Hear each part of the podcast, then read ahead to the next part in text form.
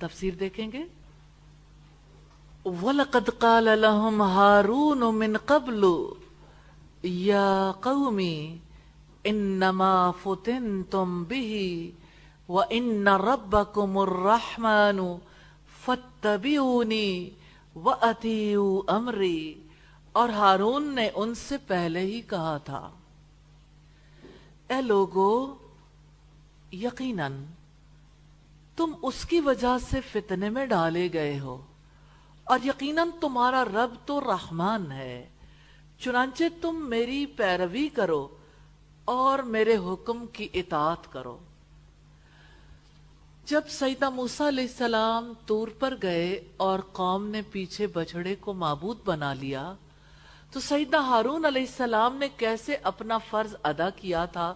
لوگوں کو بچڑے کی عبادت سے کیسے روکا تھا؟ سیدہ موسیٰ علیہ السلام سیدہ ہارون علیہ السلام کو قوم کی دیکھ بھال کے لیے ذمہ داری سپرد کر کے گئے تھے۔ یہ اس وقت کی بات ہے جب قوم نے حضرت موسیٰ علیہ السلام کے بعد تور پر پہنچنا تھا۔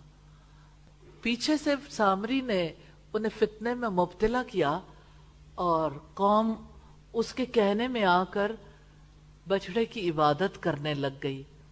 یا قوم انما فتنتم بھی اے لوگو، یقیناً تم اس بچڑے کی وجہ سے فتنے میں ڈالے گئے۔ ہو یعنی اللہ تعالیٰ نے بچڑے کی وجہ سے تمہیں آزمائش میں مبتلا کیا۔ ہے وہ دیکھنا چاہتا ہے کہ تم اللہ تعالیٰ ہی کو معبود ماننے میں سچے ہو یا نہیں۔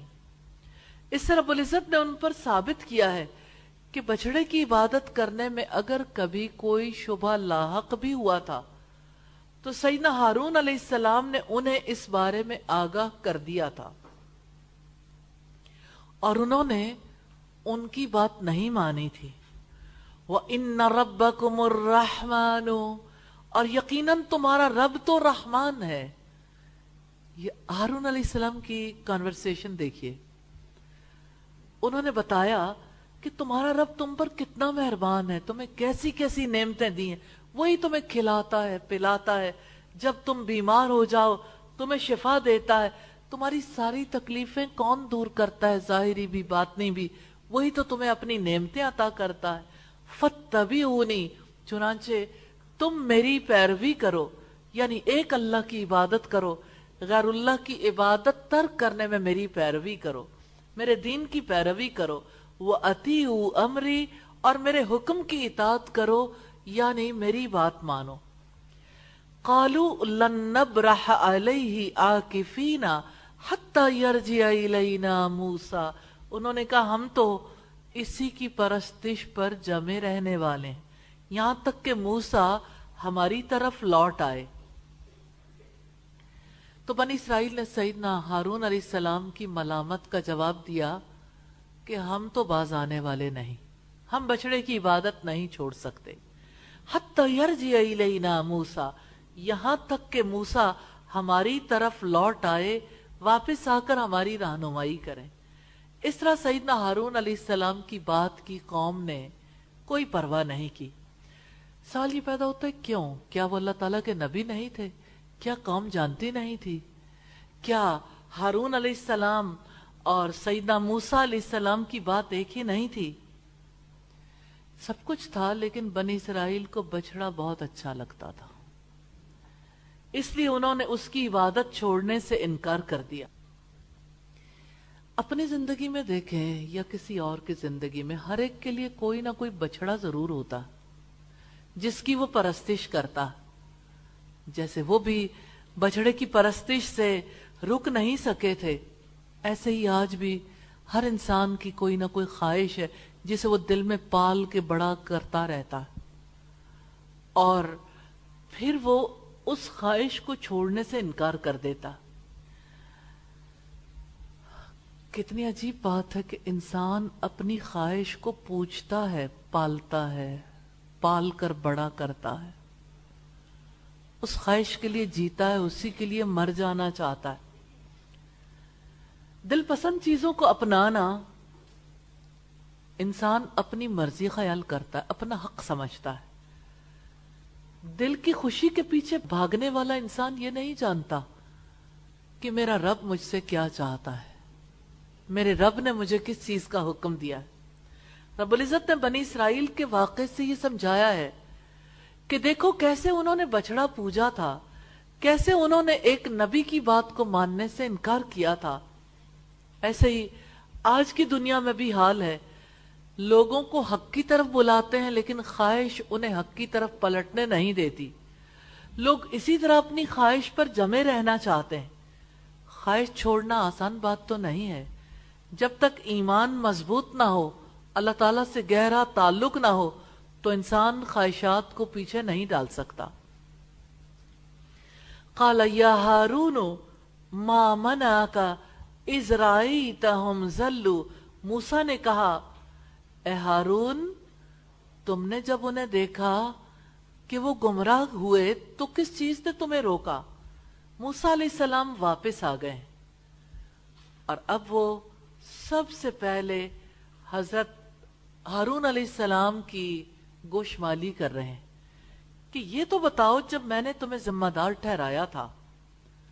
جب تم نے اپنی ذمہ داری پوری کرنے کا عہد کیا تھا، جب تم اپنے رب کی طرف سے اس کام پر معمور بھی تھے، آپ یہ بتاؤ کہ پیچھے سے قوم بچڑا کیسے پوجنے لگی؟ اس سے پتا چلتا ہے کہ ذمہ داریوں کا تعین کرنا، ذمہ داریوں پہ معمور کرنا اور پھر ذمہ داری کے بارے میں پوچھ گچھ کرنا، اس کا فالو اپ لینا۔ یہ انبیاء کا طریقہ اللہ تعالیٰ کا بتایا ہوا راستہ ہے۔ یہی طریقہ ہے اللہ تعالیٰ کا کام کرنے کا۔ تو حضرت موسیٰ علیہ السلام نے حضرت ہارون علیہ السلام سے گوشمالی کیا۔ حالانکہ انہوں نے تو اپنا فرض ادا کیا تھا۔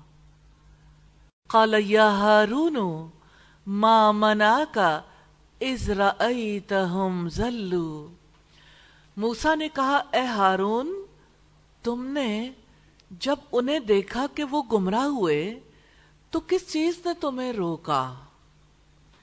سیدنا موسیٰ علیہ السلام نے سیدنا ہارون علیہ السلام کا سختی سے محاسبہ کیا۔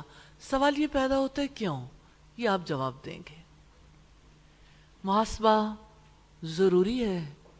جب محاسبہ کیا جاتا ہے تو لوگ خوفزدہ کیوں ہو جاتے ہیں؟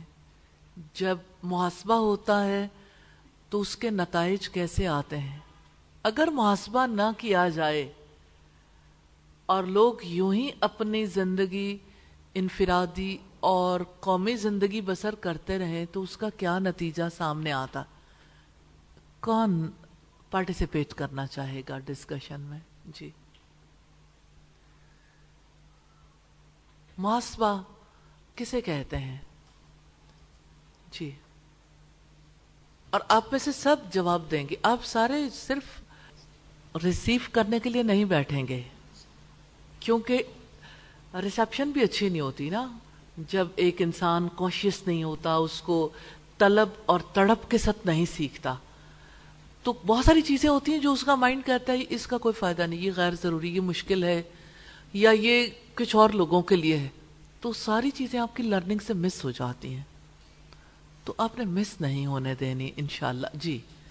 محاسبے کے اعتبار سے تو یہ لگتا ہے کہ جب ہم اپنے آپ کو ریسپانسیبل سمجھتے ہیں ذمہ داری قبول کرتے ہیں۔ محاسبہ کہتے کسے ہیں؟ محاسبہ کہتے ہیں کہ جو ہم پر ذمہ داری ہوتی ہے ہم نے اس کو ادا کیسا کیا؟ ہے اچھا ادا کیا کہ نہیں ادا؟ نہیں۔ اس کا حساب دینا۔ اچھا چلیے کوئی اور بتانا چاہے؟ جی ربیہ اپنا پیچھا کرنا۔ محاسبہ روٹ کے اعتبار سے بتائیے۔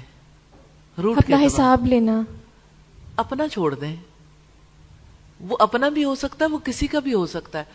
محاسبہ کہتے ہیں اکاؤنٹیبلٹی کو۔ اب مجھے یہ بتائیے اکاؤنٹیبلٹی کیا ہوتی ہے؟ Check and balance check and balance تو چیک اینڈ بیلنس ہونا چاہیے۔ ضروری ہے؟ اچھا کیوں ضروری ہے چیک اینڈ بیلنس کیونکہ عمل کرتے وقت ہمیں خود نہیں شاید پتہ چل رہا ہوتا کہ ہم کہاں غلط ہیں۔ کوئی دوسرا یا کبھی کبھی کوئی غلطی پوائنٹ آؤٹ کر جائے تو پتہ چل جاتا ہے کہ یہ بہتر کرنے کی ضرورت حضرت ہے۔ عمر نے کہا تھا اپنا حساب کتاب خود کر لو اس سے پہلے کہ تمہارا حساب کتاب کیا جائے۔ اور پھر انہوں نے کہا کہ سردار بننے سے پہلے بھی علم حاصل کرو سردار بننے کے بعد بھی علم حاصل کرو کیونکہ علم کے بغیر محاسبہ نہیں ہوتا۔ اچھا محاسبے کے بارے میں سب سے جو بیسک آیت ہے قرآن حکیم میں، وہ سورہ الحشر کی آیت ہے، جس میں رب العزت نے فرمایا وَلْتَنْزُرْ نَفْسُ مَا قَدَّمَتْ لِغَدْ۔ ہر شخص پر لازم ہے وہ یہ دیکھے کہ اس نے آنے والے کل کے لیے کیا کیا ہے۔ یہ حساب کتاب ہے۔ چیک اینڈ بیلنس کس مقصد کے لیے؟ کہ جو کام کر رہے ہیں اس کا کل کیا نتیجہ نکلے گا؟ یہ بات ذہن میں رہے گی؟ محاسبہ چیک اینڈ بیلنس کیوں ہوتا ہے؟ کہ جو کچھ کر رہے ہیں، اس کا کل کیا نتیجہ نکلنے والا مثال کے طور پر چلیے، میں آپ کو چاہتی ہوں کہ آپ تھوڑا سا ساتھ شامل ہوں۔ مثال کے طور پر آپ تعلیم حاصل کر رہے ہیں۔ آپ گھر بھی چلا رہے ہوں گے۔ کچھ لوگ آپ میں سے، کچھ لوگ بچوں کو بھی سنبھال رہے ہوں گے۔ آپ میں سے کچھ لوگ ہیں جو چھوٹا کام کرتے ہیں۔ چھوٹا کام مطلب جزوی کام۔ کلی کام ابھی ان کی ذمہ داریوں پر نہیں ہے۔ یعنی جزوی شخصیات ہے نا، آپ میں سے اکثر، کہ جو کل کے اعتبار سے نہیں سوچ پاتے۔ لیکن آپ جزوی کام کا محاسبہ کریں یا کلی؟ جو آپ کر رہے ہیں، اس کے بارے میں یہ سوچنا اس کا کیا فائدہ ہوگا، کیا نقصان ہوگا؟ ٹھیک ہوا، نہیں ہوا؟ کوالٹی کیسی ہے؟ پورا ہوا، نہیں ہوا؟ کیوں نہیں ہوا؟ یہ ساری چیزیں حساب کتاب میں آتی ہیں۔ اچھا چلیے، مجھے یہ بتائیے کہ جیسے ایک شخص ہے جس کی شاپ ہے یا کوئی بزنس کرتا ہے، شاپ میں نے اس لیے کہا کہ کانسیپٹ سمجھنا زیادہ ایزی ہو جاتا ہے۔ شام کے وقت وہ اپنا حساب کتاب کرتا ہے۔ کتنی چیزیں سیل ہو گئیں اور کتنی چیزیں بکنے سے رہ گئیں۔ ایسا ہوتا ہے؟ آپ لوگوں میں سے کتنے لوگوں کو اس بات کی سمجھ آتی ہے؟ حساب کتاب کرنا کسے کہتے ہیں؟ اچھا شام کو جب وہ حساب کتاب کرتا ہے تو اسے پتا چلتا ہے کہ میری، اگر تو وہ ایسی چیزوں کی سیل ہے نا جو جلدی خراب ہونے والی ہے تو یہ سوچتا ہے اچھا میں نے اتنی چیزیں تھیں، جیسے کیفے ہے، فرض کریں، قریب ترین میں ساتھ کہ میں نے آج اتنی چیزیں جو ہیں وہ بنا کر رکھی تھیں اور اتنی تو سیل ہو گئیں اور اتنی نہیں ہوئی اور کل بھی ایسا ہی ہوا تھا، بچ جاتی ہیں۔ تو آئندہ حساب کتاب کے بعد وہ کیا طے کرے گا کہ مجھے چیزیں کم بنوانی چاہیے۔ اور اگر اسے یہ پتا چلے کل بھی ختم ہو گئیں، پرسوں بھی ختم ہو گئیں، تو کیا کرے گا؟ تھوڑا اور زیادہ کر لے گا۔ اس کا مطلب یہ ہے کہ وہ حساب کتاب کر کے اندازہ لگائے گا کہ میری ضرورت کیا ہے۔ مجھے کس چیز کا نفع ہو رہا ہے، کس چیز کا نقصان؟ نفر نقصان کے بغیر محاسبے کے بعد ڈسیزن میکنگ نہیں ہوتی۔ یعنی حساب کتاب کیا نا؟ آپ یہ دیکھیں کہ دنیا میں سارے لوگ مال کے حساب کتاب کو سمجھتے ہیں، لیکن وقت کو دولت نہیں سمجھتے۔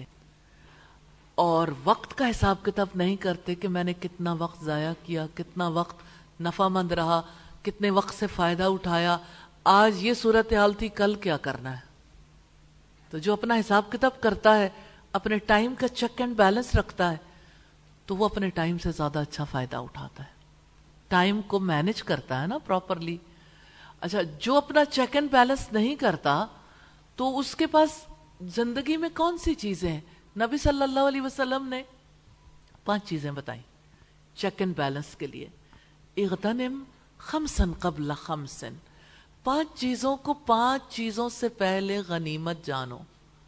ان پانچ چیزوں میں سے پہلی چیز آپ نے بتائی، اپنی جوانی کو بڑھاپے سے پہلے۔ جوانی کن کاموں میں لگا رہے ہو؟ جوانی کا وقت کہاں پرانا ہو رہا ہے؟ تو بڑھاپا آنے سے پہلے جوانی، تو اس کا مطلب یہ کہ پرائم ٹائم ہے، یہ کہاں لگ رہا ہے؟ اپنی صحت کو بیماری سے پہلے، تو آپ ہیلتھی ہو آپ کی صحت اچھی ہے اور آپ اپنی صحت کے ساتھ کون سے کام ہے جو کر رہے ہو؟ اور اپنی مالداری کو فقیری سے پہلے مال کا چیک اینڈ بیلنس کریں ہیلتھ کا چیک اینڈ بیلنس جوانی کا چیک اینڈ بیلنس اور اپنی فرصت کو مشغولیت سے پہلے جو آپ کے پاس وقت بچتا ہے، فارغ ہو جاتا ہے، اس وقت میں آپ کیا کرتے ہیں؟ اور اپنی زندگی کو موت سے پہلے۔ تو چیک اینڈ بیلنس تو ضروری یہ وہ چیزیں، وہ پوائنٹس نبی صلی اللہ علیہ وسلم نے بتائے کہ پانچ چیزیں ایسی ہیں جن کے پیچھے پانچ چیزیں لگی ہوئی ہیں۔ کہ دیکھو، اگر تم سنبھالو گے نہیں تو زندگی کو موت آ جائے گی، فرصت کو مشغولیت آ لے گی، آپ کی صحت کو بیماری آ لے گی، آپ کے مالداری کو فقیری آ لے گی اور آپ کی جوانی کو بڑھاپا آ لے گا۔ اس سے پہلے کہ وقت کھو دو اس سے پہلے کہ وقت ہاتھ سے نکل جائے، اس سے نفع اٹھا لو۔ تو جو چیک اینڈ بیلنس نہیں کرتا، حساب کتاب نہیں کرتا کہ میری یہ عمر ہو گئی، اس عمر تک میں نے کیا کمایا؟ میں نے زندگی سے کیا حاصل کیا؟ تو یہ انفرادی زندگی کی بات ہے کہ کوئی اپنی زندگی کا حساب کتاب کرے۔ لیکن اسی طرح سے جو اجتماعی کام ہوتے ہیں، جیسے میں اگر آپ سے پوچھوں کہ آپ نے اس سوسائٹی کی ذمہ داری اٹھائی ہوئی ہے؟ آپ جہاں رہتے ہو، آپ کا گھر ہے، آپ کے نیبرہڈ ہے، آپ کے ارد گرد لوگ رہتے ہیں، آپ کا سٹی ہے، آپ کا کنٹری ہے، آپ کا سب کانٹیننٹ اور آپ کا کانٹیننٹ ہے اور آپ کی ورلڈ ہے۔ اس میں آپ کا رول کیا ہے؟ بینگ اے مسلم اگر آپ دیکھیں یو آر ریسپانسبل کلکم رائن و کلکم مسول ارائیتی تم میں سے ہر ایک رائی ہے۔ ہر ایک سے اس کی رائیت کے بارے میں سوال کیا جائے گا۔ اب جب اللہ تعالیٰ کی ہاں حساب کتاب ہوگا نا، تو یہ پوچھا جائے گا کہ آپ کو میں نے اس علاقے میں بھیجا تھا، آپ اس علاقے میں رہے، یہ بتاؤ اصلاح کا کام کیا کیا تھا۔ وہاں کے لوگ جب گمراہ ہو رہے تھے، تو آپ کیا کر رہے تھے؟ پھر کیا جواب دیں گے؟ تو ابھی تک اگر اپنی زندگی میں دیکھیں تو آپ نے رسپانسبلٹی نہیں لی۔ آپ اپنے آپ کو ذمہ دار نہیں سمجھتے۔ ابھی تک تو اپنی ذات کا بھی پوری طرح نہیں سمجھتے۔ پوری طرح۔ یعنی سمجھتے ہیں، لیکن پوری طرح نہیں۔ تو پھر پوری سوسائٹی کی ذمہ داری۔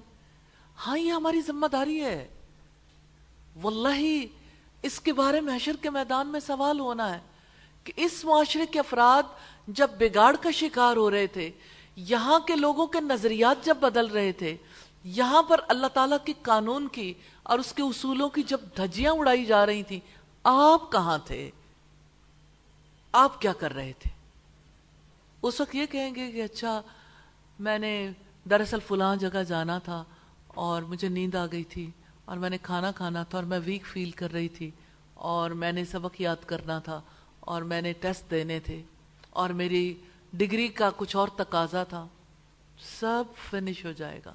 کسی چیز کی امپورٹنس آپ کے ذہن میں اس وقت نہیں رہے گی، اور وہ ہے بھی نہیں۔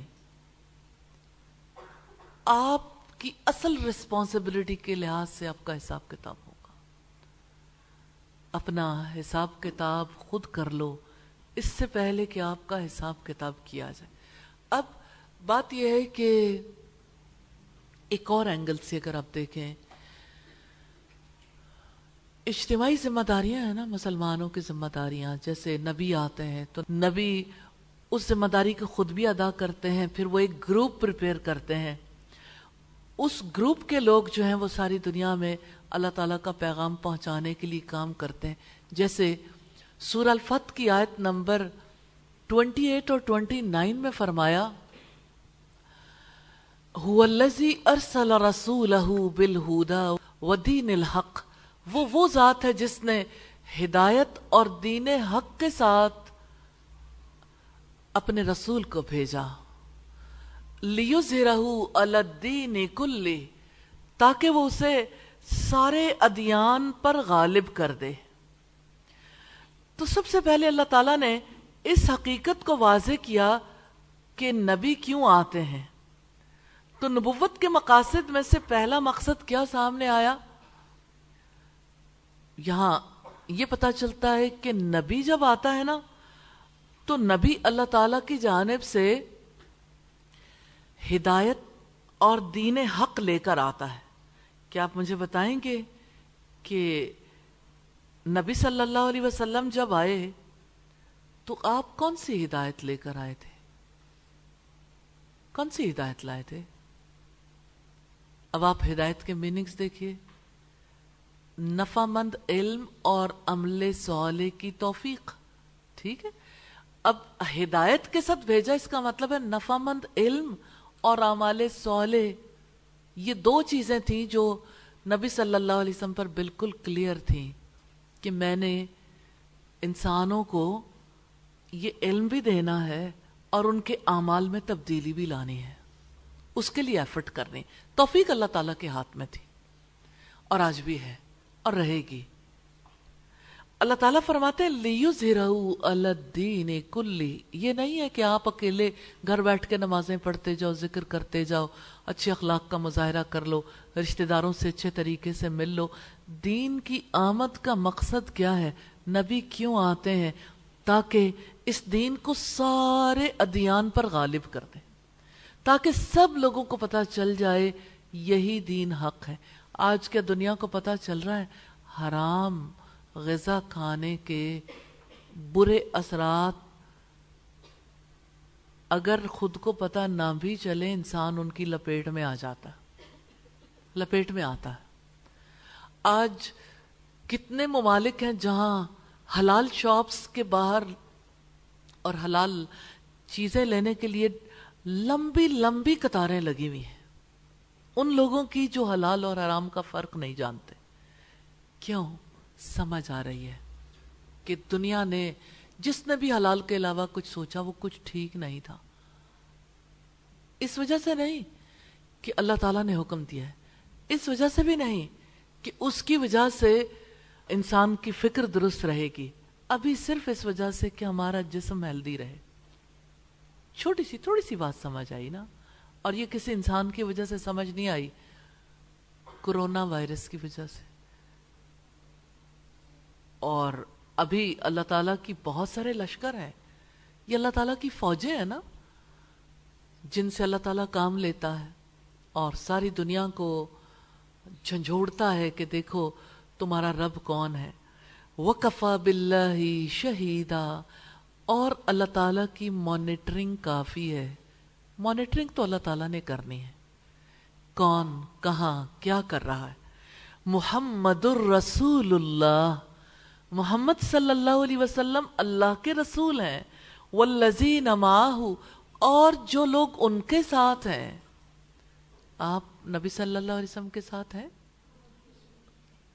کتنے لوگ ساتھ ہیں؟ دل کے یقین کے ساتھ کتنے لوگ ہیں؟ الحمد للہ اللہ تعالیٰ سے دعا کریں، ساتھ دینے والوں میں شامل فرما دے کیونکہ ایمان لانے والوں میں تو لوگ اپنے آپ کو شامل سمجھتے ہیں، لیکن ان کے مشن کا ساتھ دینے والے کتنے کم لوگ ہیں۔ کیونکہ جو مشن کا ساتھ دینا چاہتا ہے، اس کو جان لینا چاہیے۔ الکفاری رحماء بینہم۔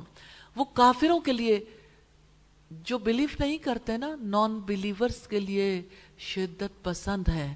رحماء بینہم آپس میں رحیم اور شفیق ہے ہو، حلقہ یاراں تو بریشم کی طرح نرم. رزم حق و باطل ہو، تو فولاد ہے مومن. یہ اسی آیت کا ترجمہ ہے. کہ حق اور باطل کا جھگڑا ہے نا. لڑائی ہے میدان جنگ میں ہو، یا نظریاتی میدان میں ہو تو وہ شدت پسند اپنی بات پر جم جاتے ہیں۔ لیکن آپس میں ان کا تعلق جو ماننے والے ہیں، رحیم اور شفیق ہوتے ہیں۔ بریشم کی طرح نرم۔ اتنی نرمی، اتنی محبت، اتنی سافٹنس ہے۔ تراہم۔ اللہ تعالیٰ نے صفات بیان کی انڈیویجول کریکٹرسٹکس ہیں۔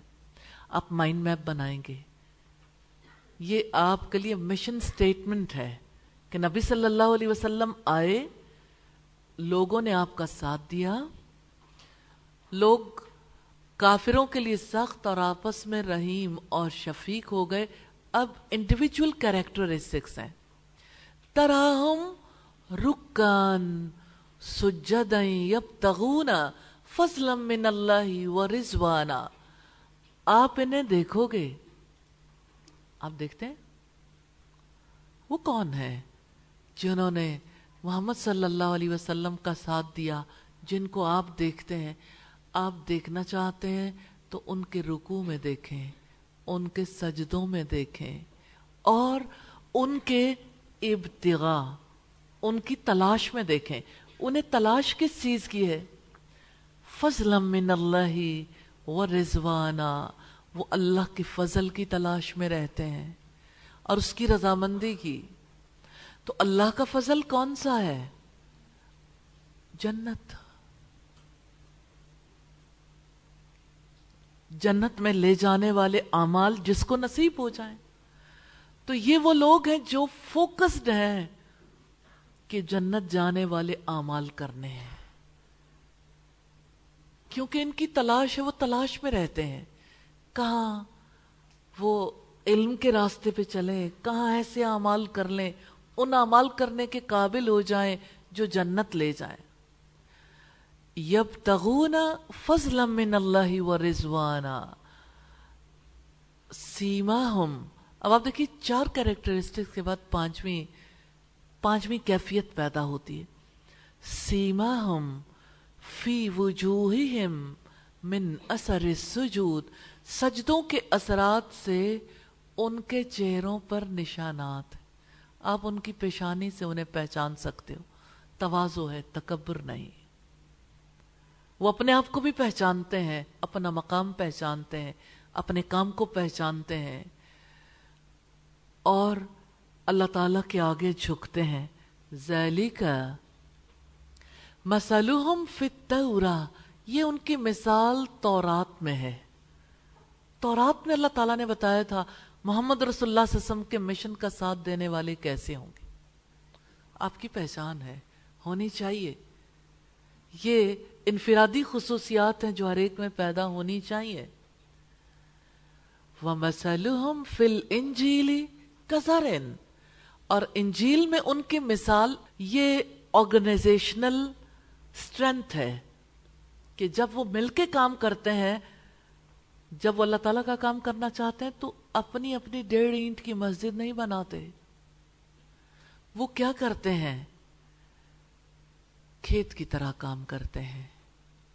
جیسے کھیت میں لگائے جانے والے پودے۔ خدرو نہیں ہے۔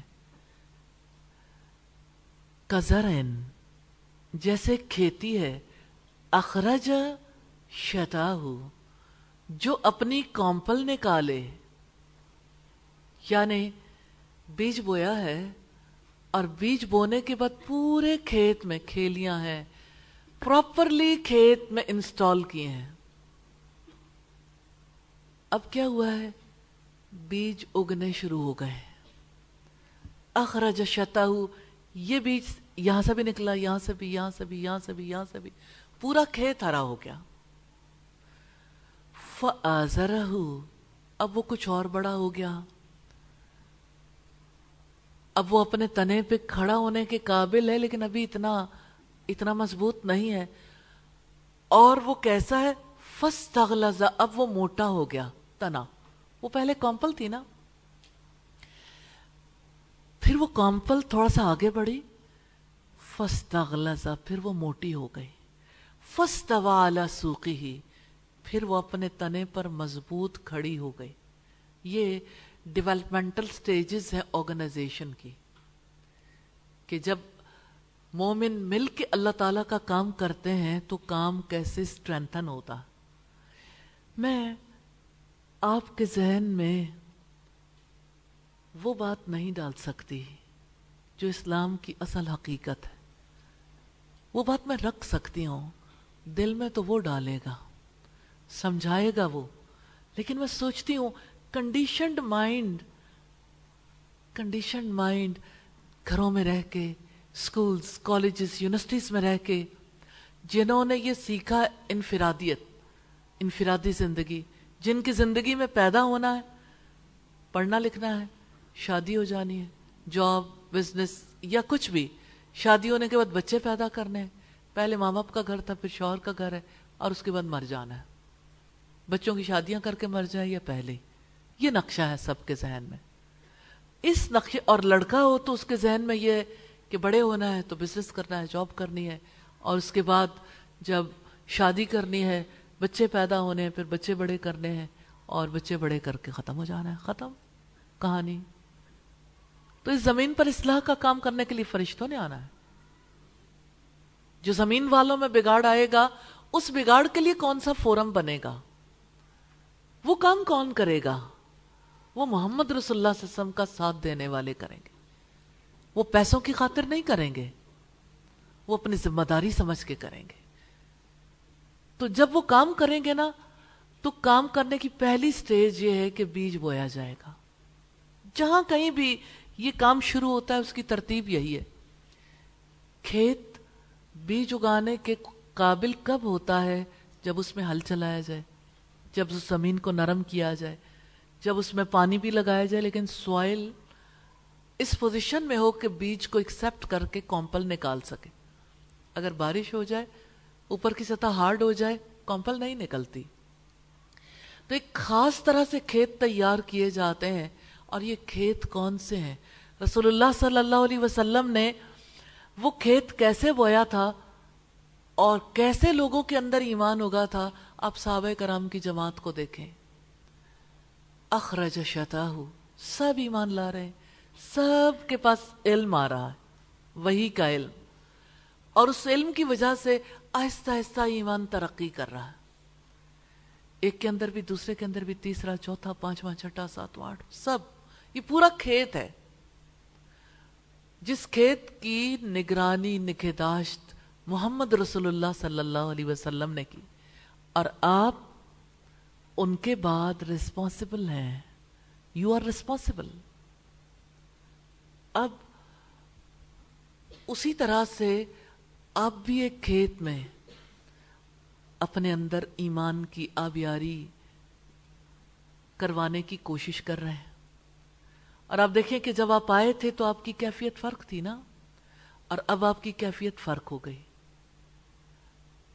اب یہ مڈ میں پہنچ گیا سارا سلسلہ اور مڈ سے بھی آگے نکل گیا۔ اب یہ سٹیج ہے۔ فستغلظ فستوى على سوقه۔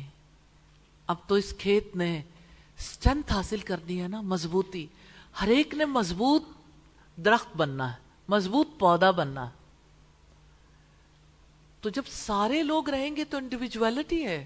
نہیں، سب لوگوں کا کوئی نہ کوئی کام ہے۔ اور اس کام کے بغیر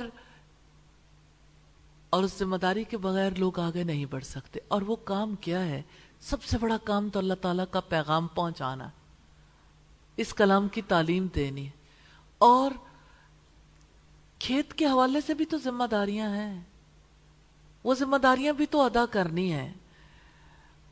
اور رب العزت نے فرمایا یعجب الزرہ کاشت کرنے والوں کو خوش کرتی ہے۔ لیغیز بہم الکفار تاکہ کافر نان بلیورز ان کو دیکھنے سے جلیں۔ اللہ تعالیٰ چاہتے ہیں کچھ لوگوں کے دلوں میں جلن پیدا ہو۔ یہ اللہ تعالیٰ کا طریقہ کار ہے۔ کیوں؟ کیوں جلن پیدا ہو تاکہ حق اور باطل کی کشمکش پیدا ہو تاکہ حق غالب آ جائے؟ تو یہ کشمکش پیدا ہونا تو بڑا نیچرل ہے۔ اور اللہ تعالیٰ نے اس ساری کاوش پر وعد اللہ الذین آمنوا وعملوا الصالحات وعدہ کیا اللہ تعالیٰ نے ان لوگوں سے جو ایمان لائے، جنہوں نے نیک عمل کیے۔ منہم ان میں سے مغفرتا و اجرن عظیما، مغفرت کا اور اجر عظیم کا۔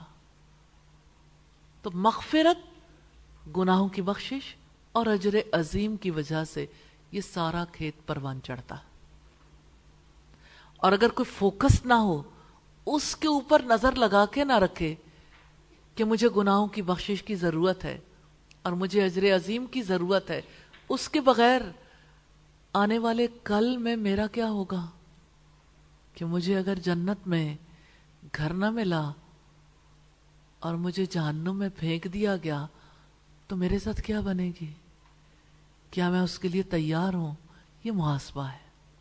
اور آپ دیکھیں، ہر نبی نے اپنے دور میں یہی سلسلہ جاری رکھا۔ آپ حضرت عیسیٰ علیہ السلام کو دیکھیے، کیا ان کے ہواری نہیں تھے؟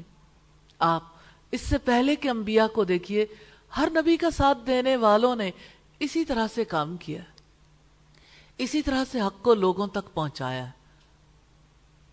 آج گیند آپ کے کورٹ میں ہے۔ And you are responsible and you are accountable and you have to do آپ نے اپنا شیئر ڈالنا ہے آپ نے اپنے حصے کا کام کرنا ہے تاکہ اس سوسائٹی کی اصلاح کا کام ہو تاکہ معاشرے کے بگاڑ کو دور کیا جا سکے آپ لوگوں میں سے کوئی محسوس کرتا ہے کہ معاشرہ بگڑا ہوا ہے اور عورت کا ذہن بگاڑا جا رہا ہے۔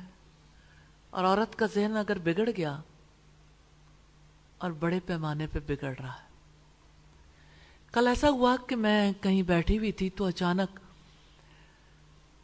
کسی کے ساتھ کسی نے حدیث شیئر کی کہ مجھے یہ بتائیں کہ اللہ کے رسول صلی اللہ علیہ وسلم نے یہ جو بات کہی ہے قرب قیامت کے دور کی نشانیوں میں سے کہ عورتیں تجارت میں مردوں کی مددگار ہوں گی، ان کا ساتھ دیں گی۔ تو اسلام اس کی اجازت نہیں دیتا۔ حرام ہے، جائز نہیں ہے۔ تو اس وقت پہ انہوں نے جواب دیا کہ یہ اسی طرح سے جیسے ویدر فور کاسٹ ہو اور یہ بتایا جائے کہ سیچرڈے سے تھنڈر سٹارم شروع ہو رہا ہے۔ اور واقعی یہ ویدر فور کاسٹ ہے۔ اس سیچرڈے سے موسم پھر بدلنے لگا ہے۔ اچھا اب ویدر فور کاسٹ کی وجہ سے یہ تھوڑی ہوتا ہے کہ تھنڈر سٹارم جو ہے وہ کسی کے لیے حلال ہے یا نہیں ہے یعنی اس کی وجہ سے تو یہ پتا چلتا ہے نا کہ یعنی یہ اور یہ واقعات ہوں گے۔ ان میں سے برے کام بھی ہیں اور ان میں سے ایسے کام بھی ہیں جو مباح ہیں۔ کوئی کرنا چاہے کر لے اور کوئی نہ کرنا چاہے نہ کرے۔ لیکن قرب قیامت کے دور کی نشانیاں بتائی گئیں کہ یہ اس کی پہچان ہے۔ تو میں سوچ رہی تھی کہ وہ تلخی جو ان کے میسج میں تھی اور پھر جب ان کے ساتھ بات چیت ہوئی تو اس تلخی سے پتہ چلتا ہے کہ ہر کوئی ہٹ ہو رہا ہے کہ یہ کیوں بتایا گیا ہمیں؟ کیا یہ سب کچھ غلط ہے؟ ایسا دین جو ہمیں پابند کرتا ہے۔ تو پھر لوگ آزاد ہونا چاہتے ہیں۔ پھر مذہب کی پابندی سے چھوٹنا چاہتے ہیں۔ اور اب پوری دنیا میں دیکھیے کہ لوگ دین کی پابندیوں سے آزاد ہوئے۔ اور پھر کیا بنا؟ زوال پذیر ان معاشروں میں دیکھیے تو صحیح کہ انسان کہاں ہے، اس کی کیا کیفیت ہے۔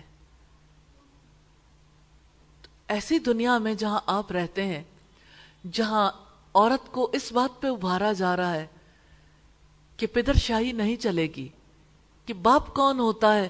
وہ ہم سے پوچھے، کہاں گئی تھی کس کے ساتھ گئی تھی کہاں سے آئی ہو؟ کیوں گئی تھی جب باپ اپنی بیٹی سے پوچھنے کا حق نہیں رکھے گا، تو بیٹی کیا کرے گی؟ بیٹا کیا کرے گا؟ یہ مادر پتر آزاد معاشرہ ہے، جس کو تشکیل دینا چاہتے ہیں۔ تو جہاں باطل اتنے برے طریقے سے ہمارے برین کو ڈرین کرنا چاہتا ہے کہ ان کی رب سے محبت کو ختم کرنا چاہتا ہے، چوٹے لگا لگا کے۔ وہاں پر آپ خاموشی رہیں گے۔ وہاں آپ اپنا حصہ ہی نہیں ڈالیں گے۔ اور آپ سمجھیں گے کہ آپ کی نمازیں آپ کے لیے کافی ہو جائیں گی۔ نبی صلی اللہ علیہ وسلم نے فرمایا، تم ضرور نیکی کا حکم دو گے برائی سے روکو گے ورنہ تم دعائیں کرو گے اور اللہ تعالیٰ تمہاری دعائیں قبول نہیں کرے گا۔ تو جو کوئی برائی کو دیکھ کے مر رہا من کم من کرن مر رہا ابھی ابھی ابھی یو آر ریسپانسبل مر رہا من کم من کرن فل یو گئی جو کوئی تم میں سے برائی کو دیکھے، اس کو چاہیے، لازم ہے اس پر کہ اپنے ہاتھ سے روکے۔ فَإِلَّمْ يَسْتَتِ پھر اگر وہ اس کی استطاعت نہیں رکھتا، فَبِلِسَانِهِ، تو اپنی زبان سے روک دے۔ فَإِلَّمْ يَسْتَتِ پھر اگر وہ اس کی استطاعت نہیں رکھتا فبی قلبی ہی تو اپنے دل سے روکے۔ اور یہ ایمان کی کمزوری کی علامت ہے کہ صرف دل سے برا جانے۔ اور ریلی جو سوسائٹی صرف دل سے برا جانتی، کچھ عرصے کے بعد دل سے بھی نکل جاتا۔ اور آج ہماری سوسائٹی ایسے مقام تک آن پہنچی جہاں لوگ برائی کو برا نہیں سمجھتے۔ اور اب دیکھیں کہ جہاں جس سوسائٹی کی ماں، جس سوسائٹی کی بیوی، جس سوسائٹی کی بیٹی، جس سوسائٹی کی بہن کو باغی کر دیا جائے، معاشرے کا، ریاست کا اور مذہب کا باغی کر دیا جائے، اس سوسائٹی کے پاس کیا بچے گا؟ یہ بغاوت اپنے وجود کے ساتھ بھی ہے۔ یہ بغاوت اپنے خاندان کے ساتھ بھی ہے۔ یہ بغاوت اپنے معاشرے کے ساتھ بھی ہے۔ یہ بغاوت اپنے دین کے ساتھ بھی ہے۔ یہ بغاوت اپنے رسول اور اپنے رب کے ساتھ بھی ہے۔ جہاں اتنی بڑی بغاوت لوگوں کے اندر ابھر آئی ہو۔ وہاں خاموشی سب سے بڑی بات ہے۔ اسی بات کے بارے میں تو حضرت موسیٰ علیہ السلام، حضرت ہارون علیہ السلام سے پوچھ رہے ہیں۔ قال، یا ہارون ما منا کا از زلو۔ موسیٰ نے کہا، اے ہارون، تم نے جب انہیں دیکھا کہ وہ گمراہ ہوئے، تو کس چیز نے تمہیں روکا؟ یعنی قوم میں جب گمراہی پھیلی، شرک پھیلا، حضرت موسیٰ علیہ السلام غصے میں آ گئے۔ انہیں محسوس ہوا کہ شاید سیدنا ہارون علیہ السلام نے چھوٹ دے دی۔ اور سمجھانے میں کمی کی ہے۔ اس لیے انہوں نے سیدنا ہارون علیہ السلام کا سختی سے محاسبہ کیا۔ انہوں نے سیدنا ہارون علیہ السلام سے کہا کہ تم نے مجھے کیوں نہیں خبر کی کہ میں جلدی واپس آ جاتا؟ کہ قوم جب اس برے طریقے سے بگاڑ کا شکار ہو گئی تھی، شرک میں مبتلا ہو گئی تھی، جب ان کا ذہن خراب ہو رہا تھا، اس وقت تم نے کیوں نہیں مجھے بتایا؟ تو حضرت ہارون علیہ السلام سے سیدنا موسا نے کہا کہ اے ہارون، تم نے جب انہیں دیکھا کہ وہ گمراہ ہوئے تو کس چیز نے تمہیں روکا؟ اللہ تتبیہ نے افاسی تامری کہ تم میری پیروی نہ کرو۔ تو کیا تم نے میرے حکم کی نافرمانی کی؟ تم نے میری بات ہی نہ مانی۔ تم نے مجھے فالو ہی نہ کیا۔ تم نے میرا پیچھا ہی نہ کیا۔ تم نے مجھے خبر ہی نہ دی۔ سیدنا موسیٰ علیہ السلام نے محاسبہ کرتے ہوئے مزید کہا کہ آپ اور آپ کے ساتھ جتنے مسلمان تھے انہوں نے میری پیروی کیوں نہ کی اور مشرقوں کو چھوڑ کیوں نہیں دیا؟ ان کے ساتھ گھلے ملے کیوں رہے؟ افاسی تامری تو کیا تم نے میرے حکم کی نافرمانی کی؟ اور وہ حکم کیا تھا؟ اخلفنی فی قومی وَأَسْلِحْ وَلَا تَتَّبِئْ سَبِيلَ الْمُفْسِدِينَ بڑی اہم بات ہے۔ تم میری قوم میں میرے جانشی رہو۔ اور اصلاح کرنا کرنے والا کام ہے۔ وہی کام کرنا جو میں کر رہا ہوں۔ اللہ تعالیٰ کا پیغام پہنچانا۔ یہی نبیوں کا کام ہوتا ہے نا۔ اور فساد کرنے والوں کے راستے کی پیروی نہ کرنا۔ اس دور میں سب سے پہلے آپ کو ڈسیزن لینا ہے اپنے بارے میں۔ یو ہیو ٹو ڈسائڈ آپ جب تک ڈسیزن نہیں کریں گے جب تک آپ پختہ نہیں ہوں گے آپ کیسے کسی اور کے لیے کام کر سکتے ہیں؟ تو آپ نے ڈسیزن میکنگ کرنی ہے۔ سب سے پہلے اس بات کی کہ انبیاء کی پیروی کرنی ہے۔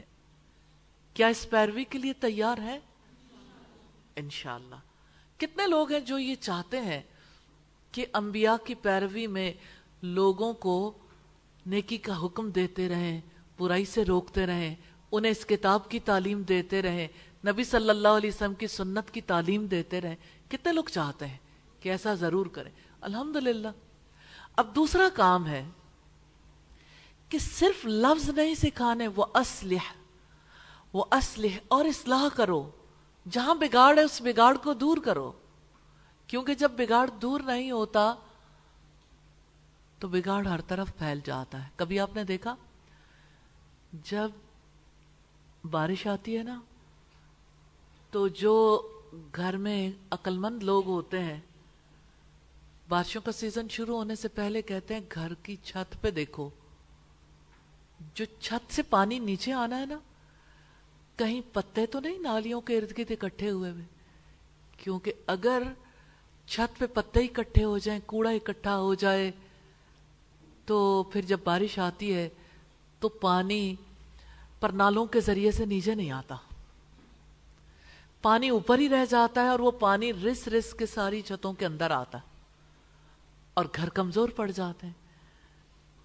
یہ اصلاح ہے۔ اصلاح کا کام کیا ہے کہ آپ ہر چیز میں آنے والے بگاڑ کو دور کر دیں۔ تو اگر کہیں پتے ہیں انہیں دور کر دیں۔ اور آپ دیکھیں کہ جب کبھی بیسمنٹس ہوتی ہیں نا اور اوپن بیسمنٹس تو اوپن بیسمنٹس میں جہاں پہ خاص طور پہ کہیں لان ہو، پھول لگے ہوئے ہوں، تو وہاں پر ظاہر ہے کہ پانی کی نکاسی کے لیے ہودیاں بھی بنی ہوئی ہوتی ہیں۔ اور بیسمنٹس میں ایسا ہوتا ہے کہ پودوں سے پتے یا کوئی چیزیں جھڑ جھڑ کے ان ہودیوں کے پاس اکٹھی ہو جاتی ہیں۔ اور اب دیکھیں پوری بیسمنٹ میں پانی بھر جاتا ہے، بارشیں آئیں تو۔ تو پھر لوگ کیا کرتے ہیں؟ بارش آتی ہے تو ان ساری چیزوں کو جہاں پانی اکٹھا ہو سکتا ہو، نقصان پہنچا سکتا ہو، ان کو کلیئر کرتے ہیں۔ اور آپ دیکھیں کبھی کبھی ایسا ہوتا ہے نا کہ جب بیسن میں لوگ جو ہیں وہ کنگھی کرتے رہتے ہیں اور بہت سارے بال اکٹھے ہو جاتے ہیں، تو بیسن بلاک ہونا شروع ہو جاتا ہے۔ اور اگر کچن کا بیسن ہو اور لوگ وہاں پہ چائے کی پتی بھی ڈال دیں اور برتن بھی دھوتے رہیں، گھی، پتی اور مختلف کھانے کی علائشیں اکٹھی ہوں تو وہ جلد بند ہو جاتا ہے۔ تو کیا اس پائپ کو کھولتے نہیں ہیں؟ انسانوں میں بھی اسی طرح کے بگاڑ پیدا ہو جاتے ہیں۔ اور اب سوچیں کہ اگر کہیں گٹر بند ہو جائے ڈفرینٹ نوعیت کی چیزیں ہیں نا۔ اگر گٹر بند ہو جائے، بگاڑ آ گیا نا، اب اس کا پانی فلو کے ساتھ جانا چاہیے تھا وہ بگاڑ ایسا پیدا ہوا کہ وہاں سے پانی نہیں جا رہا۔ اور وہ پانی باہر کو ابلنے لگ گیا۔ تو کیا سب کے لیے واش روم یوز کرنے میں مشکل پیش نہیں آئے گی؟ پھر سب کیا کرتے ہیں؟ اس بگاڑ کو پہلے مل جل کے دور کرتے ہیں۔ تو اپنی زندگی میں باقی بگاڑ کی سمجھ آتی ہے؟ سوسائٹی کے بگاڑ کی، گھروں کے بگاڑ کی سمجھ کیوں نہیں آتی؟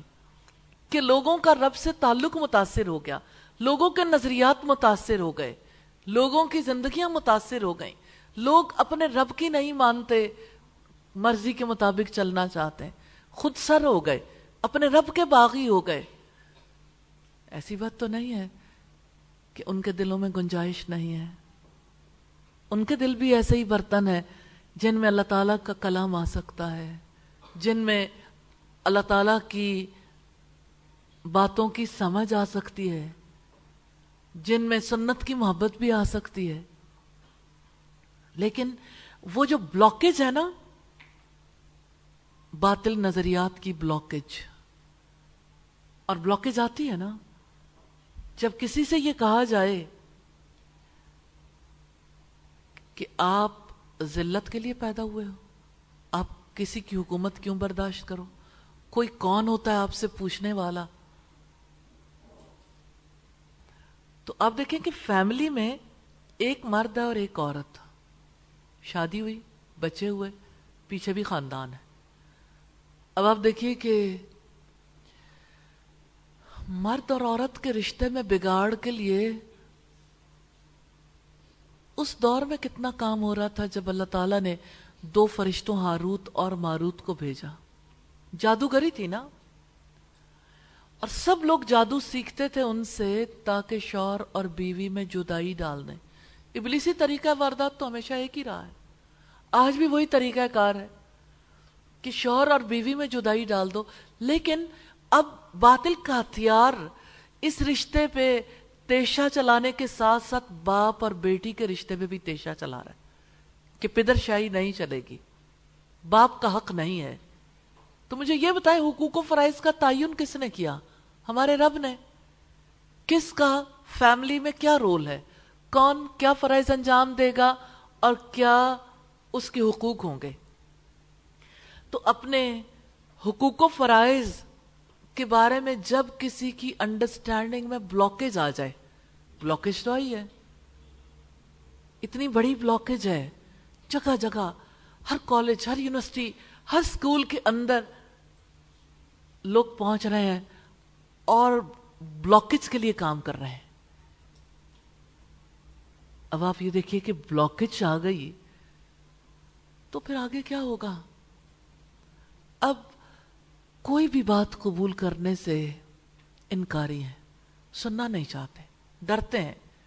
کوئی ریلیجس فرد ہمارے پاس نہ آئے۔ جس کا رب سے تعلق ہے، اس کی بات نہیں سننی۔ مذہب ساری خرابیوں کی جڑ ہے۔ دین کی بات نہ سنو۔ اور آپ سوچیں، کسی کی ہارٹ کی وین میں بلاکیج آ جائے تو پھر کیا ہوتا ہے؟ دیکھیں، مرد اور عورت کا سوسائٹی میں اسی طرح کا مقام ہے نا، جیسے برین اور ہارٹ۔ تو ہارٹ میں بلاکیج آ گئی، تو برین اکیلا کیا کر لے گا؟ جب ہارٹ اٹیک ہو گیا تو سبھی کچھ ختم ہو گیا۔ تو اس سوسائٹی کو ہارٹ اٹیک ہارٹ اٹیک کی پوزیشن میں لایا جا رہا ہے۔ کہ اس سوسائٹی کی عورت کی عقل میں بلاکیج آ جائے۔ تو آپ کے لیے صبح ہوتی رہے گی، شام ہوتی رہے گی، اور کبھی اصلاح کا کام نہیں کریں گے۔ کب کریں گے یہ کام؟ کہاں جا کے کریں گے یہ کام؟ آپ نہیں اٹھیں گے۔ آپ نہیں کریں گے یہ کام، تو اللہ تعالیٰ آپ کی جگہ اور لوگ لے آئے گا۔ جو یہ کام کریں گے اور آپ ریجیکٹ ہو جاؤ گے۔ ریجیکٹ ہونے کا مطلب جانتے ہیں کیا ہوتا ہے؟ رد کرنا۔ آسمانوں پہ بھی تو اللہ تعالیٰ نے کسی کو رد کیا تھا۔ وہ کون تھا جس کو اللہ تعالیٰ نے رد کیا؟ اب جب اس کا نام لیتے ہیں تو رجیم کہتے ہیں مردود۔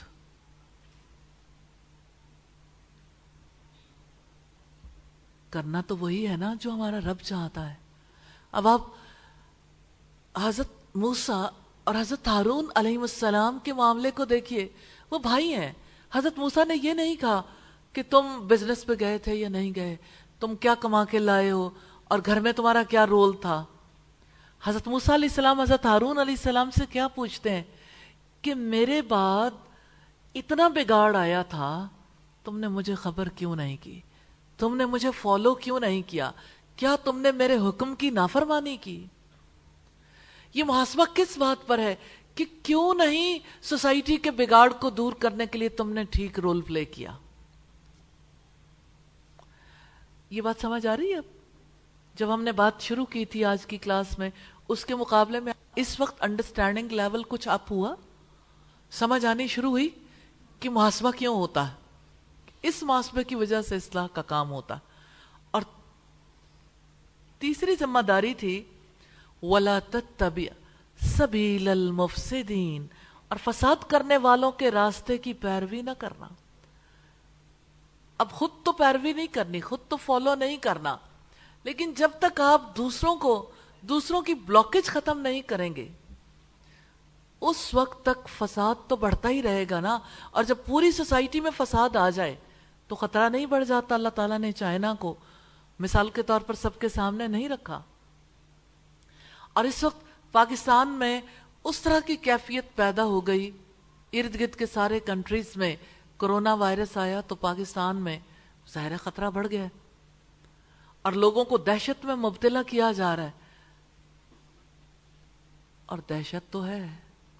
اگر کوئی سوچے، رب پر یقین کرنے والوں کے لیے دہشت نہیں ہے۔ ہاں دہشت تو ہے۔ اس لیے کہ لوگ حق قبول کر لیں۔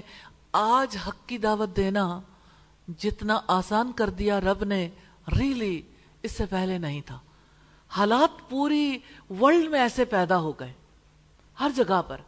لیکن کیا ہوا فکر مسلم کو؟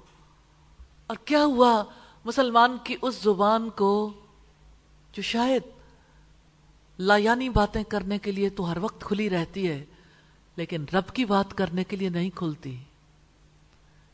اس زبان سے پکڑ کر دیکھیں، پوچھیں اس زبان سے کہ تم سے نیکی کی کوئی بات نہیں ہوتی۔ تم سے برائی سے روکنے کی کوئی بات نہیں ہوتی۔ لیکن ہر وقت لایانی باتیں تو ہوتی ہیں۔ اگر وہ لوگ بھی جنہیں اللہ تعالیٰ نے اس مقصد کے لیے بٹھایا ہے کہ وہ اصلاح کا کام کریں، اگر وہ لوگ بھی کام نہیں کریں گے تو سوسائٹی کا بگاڑ کیسے دور ہوگا؟ معاشرے کا بگاڑ کیسے ختم ہوگا؟ جنگ تو جاری ہے، یہ اوپن وار ہے، اور یہ نظریاتی جنگ ہے۔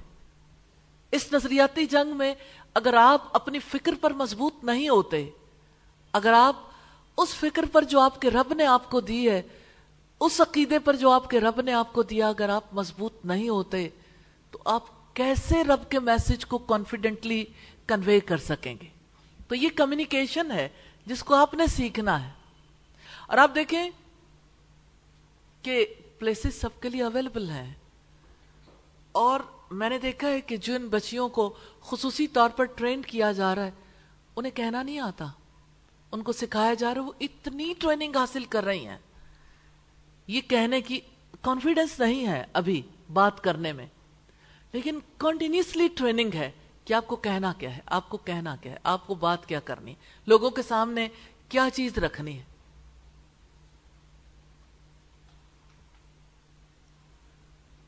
آپ کے لیے بھی میدان کھلا ہے۔ اب بھی یہ کام کر سکتے ہیں۔ لیکن طریقہ سنت سے ہٹا ہوا تو نہیں ہوگا۔ آپ خاموش رہیں اور مسلمان بھی رہیں۔ یہ آپ کا اپنا ذاتی خیال ہے۔ ایسا نہیں ہو سکتا کہ سارے ماحول میں بگاڑ آتا رہے اور لوگ نمازیں پڑھتے رہیں تو اللہ تعالیٰ کی یہاں وہ مسلمان ہی کنسیڈر معاشرے کی اصلاح میں اس کے بگاڑ کو دور کرنے کے لیے ہر ایک کو حصہ ڈالنا ہے۔ اور خاص طور پر جو ذمہ دار لوگ ہیں، انہوں نے یہ کردار ضرور ادا کرنا ہے۔ اور حضرت ہارون علیہ السلام ذمہ دار تھے۔ تو کیسے حضرت موسا علیہ السلام نے ان کی گوشمالی کی؟ اگر ہم دیکھنا چاہیں کہ سیدنا ہارون علیہ السلام نے کیا کیا تھا، تو انہوں نے قوم کی خیرخائی کی تھی۔ مگر سیدنا موسا علیہ السلام کو قوم کی گمراہی کی اطلاع نہیں دی تھی۔ انفارمیشن نہیں دی تھی۔ لوگ فالو اپ نہیں دیتے اپنے کام کا۔ ایسے ہی اپنے ہی من میں کہ چلو کام ہو رہا ہے اور ہم خود ہی کرتے چلے جائیں۔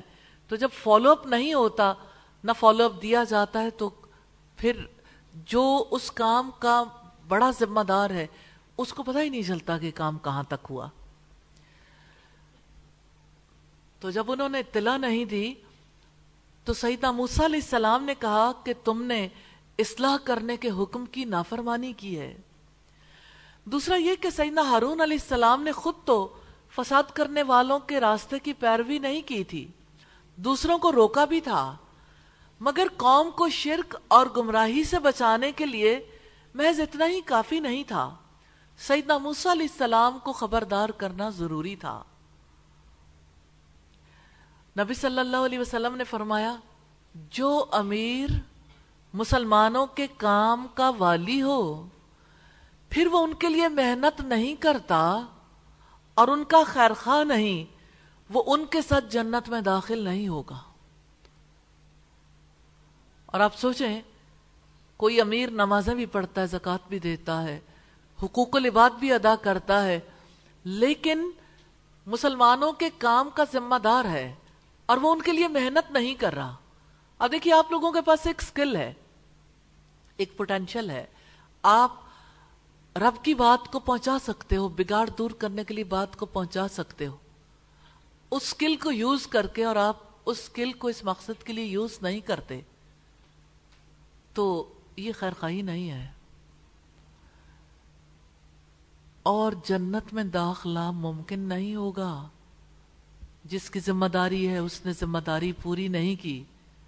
اور پورے کیے بغیر رب کے پاس چلا گیا، تو جنت میں داخلہ ممکن نہیں ہے۔ اب حضرت ہارون علیہ السلام جواب دیتے ہیں، قال ابن اما لا تأخذ بلحيتي ولا برأسي. إني خشيت أن تقول فرقت بين بني إسرائيل ولم ترقب قولي. ہارون نے کہا، اے میری ماں کے بیٹے، تم میری داڑھی نہ پکڑو اور نہ ہی میرے سر کو۔ یقیناً میں اس سے ڈرا کہ تم کہو گے کہ تم نے بنی اسرائیل میں پھوٹ ڈال دی اور تم نے میری بات کا انتظار نہیں کیا۔ سیدنا ہارون علیہ السلام نے سیدنا موسیٰ کو جواب دیا کہ اے میری ماں کے بیٹے، نہ میری داڑھی کو پکڑو، نہ میرے سر کو۔ کیونکہ سیدنا موسیٰ علیہ السلام نے محاسبہ کرتے ہوئے حضرت ہارون علیہ السلام کی داڑھی پکڑ لی تھی۔ کیوں ایسا کیا؟ آپ امیجن کر سکتے ہیں کہ محاسبے میں کس طرح سے گوشمالی ہو سکتی۔ سر کے بال پکڑ کر بھی کھینچے تھے۔ سیدنا موسیٰ علیہ السلام قوم کی حرکت سے سخت غصے میں تھے اور غضب میں انہوں نے سیدنا ہارون علیہ السلام سے بھی سختی سے باز پرس کی۔ ہارون علیہ السلام نے کہا، یہ بنا اما اے میری ماں کے بیٹے۔ انہوں نے موسیٰ علیہ السلام سے رقت قلبی کی امید پر یہ فقرہ کہا تھا۔ ورنہ حقیقت یہ ہے کہ موسیٰ علیہ السلام ماں اور باپ دونوں کی طرف سے ان کے بھائی تھے۔ انی خشیت ان تقول فرقت بین بنی اسرائیل یقیناً میں اس سے ڈرا کہ تم کہو گے کہ تم نے بنی اسرائیل میں پھوٹ ڈال دی۔ سیدہ ہارون علیہ السلام نے معقول عذر پیش کرتے ہوئے کہا کہ میں نے اس لیے آپ کو اس فتنے کی خبر نہیں دی کہ مجھے خیال آیا کہ اگر میں اس واقعے کی اطلاع دینے کے لیے آپ کے پاس جاتا تو آپ مجھ پر غصہ کرو گے۔ کہ قوم کو چھوڑ کر کیوں آ گئے؟ تم نے ان میں پھوٹ کیوں ڈال دی؟ تو بنی اسرائیل اگر سیدنا ہارون علیہ السلام کو قتل کر دیتے، تو ایک گروہ دوسرے کے خون کا پیاسا ہو جاتا، یوں قتل و غارت گری کا بازار گرم ہو جاتا۔ ولم ترقب قولی، اور تم نے میری بات کا انتظار نہیں کیا۔ یعنی حضرت ہارون نے کہا، حضرت موسیٰ علیہ السلام سے کہ آپ کہو گے کہ تم نے میرے حکم کا خیال نہیں کیا تھا۔ اس پر موسیٰ علیہ السلام کو بھائی کے ساتھ اپنے طرز عمل پر ندامت ہوئی کہ وہ تو اس سلوک کے مستحق نہیں تھے۔ اس لیے دعا کی، قال رب اغفر لی ولی اخی وادخلنا فی رحمتک وانت ارحم الراحمین۔ اے میرے رب، مجھے اور میرے بھائی کو بخش دے اور ہمیں اپنی رحمت میں داخل کر لے اور تو سب رحم کرنے والوں سے زیادہ رحم کرنے والا ہے۔ یہ سورہ الاراف کی آیت نمبر 151 ہے، جس سے پتا چلتا ہے کہ سیدنا موسیٰ علیہ السلام کو بات سمجھ آ گئی کہ حضرت ہارون نے کمی نہیں کی تھی محاسبے کے نتیجے میں۔ لیکن کس وجہ سے انہوں نے اس معاملے کی خبر حضرت موسیٰ کو نہیں کی تھی؟ جب سمجھ آئی تو انہوں نے دعا کی اور پھر حضرت موسیٰ علیہ السلام نے باقی لوگوں کی طرف رخ کیا اور حضرت ہارون کے بعد پہلا محاسبہ سامری سے کیا۔ کیا آپ کے ذہن میں بنی اسرائیل کی قوم آ رہی ہے؟ کہ ایک قوم جس کے اخلاق و کردار بگڑ گئے تھے، سارے مسلمان ہیں اور ایک نبی کے ساتھ نکلے ہوئے ہیں، جا رہے ہیں۔ قال، فما خطبو کا یا سامری موسا نے کہا، تو اے سامری، تیرا کیا معاملہ ہے؟ تمہارے ساتھ کیا بنی؟ میں تو تمہیں مسلمان چھوڑ کے گیا تھا۔ سیدنا موسا علیہ السلام نے سامری کو مخاطب کیا اور چونکہ موسیٰ علیہ السلام خود وہاں موجود نہیں تھے، اس لیے اصل صورتحال سے بے خبر تھے۔ لیکن صورتحال پتہ چلنے پر ان کا رخ اصل مجرم کی طرف ہو گیا۔ سیدہ موسیٰ علیہ السلام نے ایک بڑے مجرم کی حیثیت سے سامری کو مخاطب کیا اور کہا، سامری، تم بتاؤ تمہارا کیا معاملہ ہے؟ تمہیں بچڑا بنانے کے لیے کس چیز نے آمادہ کیا؟ قرآن حکیم نے یہاں خطبہ کا لفظ استعمال کیا ہے، جو کسی ناگوار صورتحال کو دریافت کرنے کے لیے آتا ہے۔ قال بسرت بما لم يبصروا به فقبست قبضة من اثر رسولی فن الرسول فنبستها وكذلك سولت لي نفسي اس نے کہا، میں نے وہ چیز دیکھی جس کو انہوں نے نہیں دیکھا۔ تو میں نے رسول کے نقش قدم سے ایک مٹھی اٹھائی۔ پھر میں نے اس کو پھینک دیا اور اسی طرح میرے نفس نے میرے لیے خوش نما بنا دیا۔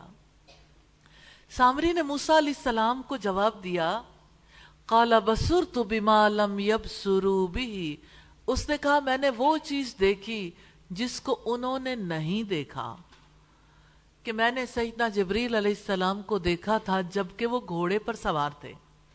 فقبضت قبضتم من اثر الرسول فنبستها تو میں نے رسول کے نقش قدم سے ایک مٹھی اٹھائی۔ پھر میں نے اس کو پھینک دیا۔ تو میں نے ان کے گھوڑے کے کھر کے نشان سے ایک مٹھی مٹی اٹھائی اور بنی اسرائیل کے زیورات پر ڈال دی اور اس سے بچھڑے کا بت بنایا جس کی آواز تھی۔ سامری کے بقول سیدنا جبریل علیہ السلام کے گھوڑے کی مٹی میں کچھ موجزانہ اثرات تھے۔ جو ہی اسے زیورات یا بچھڑے پر ڈالا گیا تو اس میں سے آواز آنے لگی جو سب کے لیے فتنے کا باعث بن گئی۔ وَكَذَلِكَ سَوَّلَتْ لِي نَفْسِي۔ اور اسی طرح میرے نفس نے میرے لیے خوش نما بنا دیا۔ یعنی مجھے ایسے ہی سمجھایا تھا میرے نفس نے کہ میں مٹی کی مٹھی اٹھا کر زیورات پر ڈال دوں۔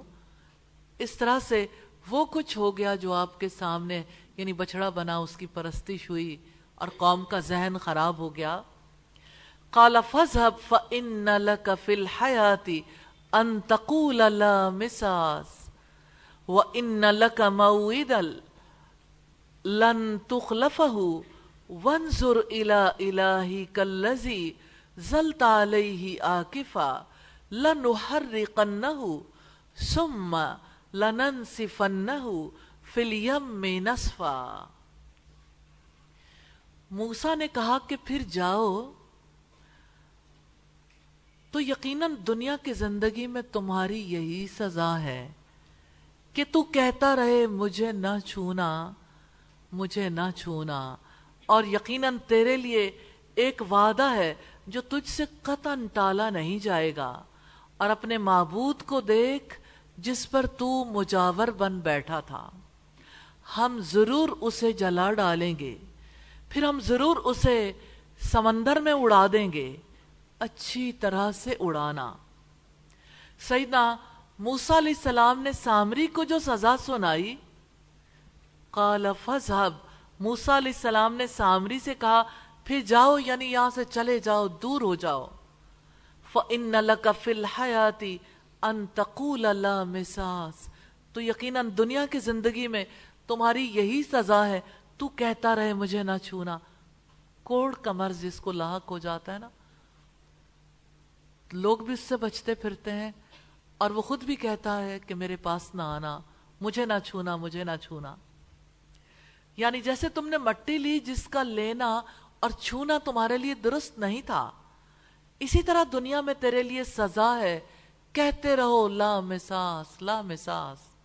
مجھے نہ چھونا، مجھے نہ چھونا۔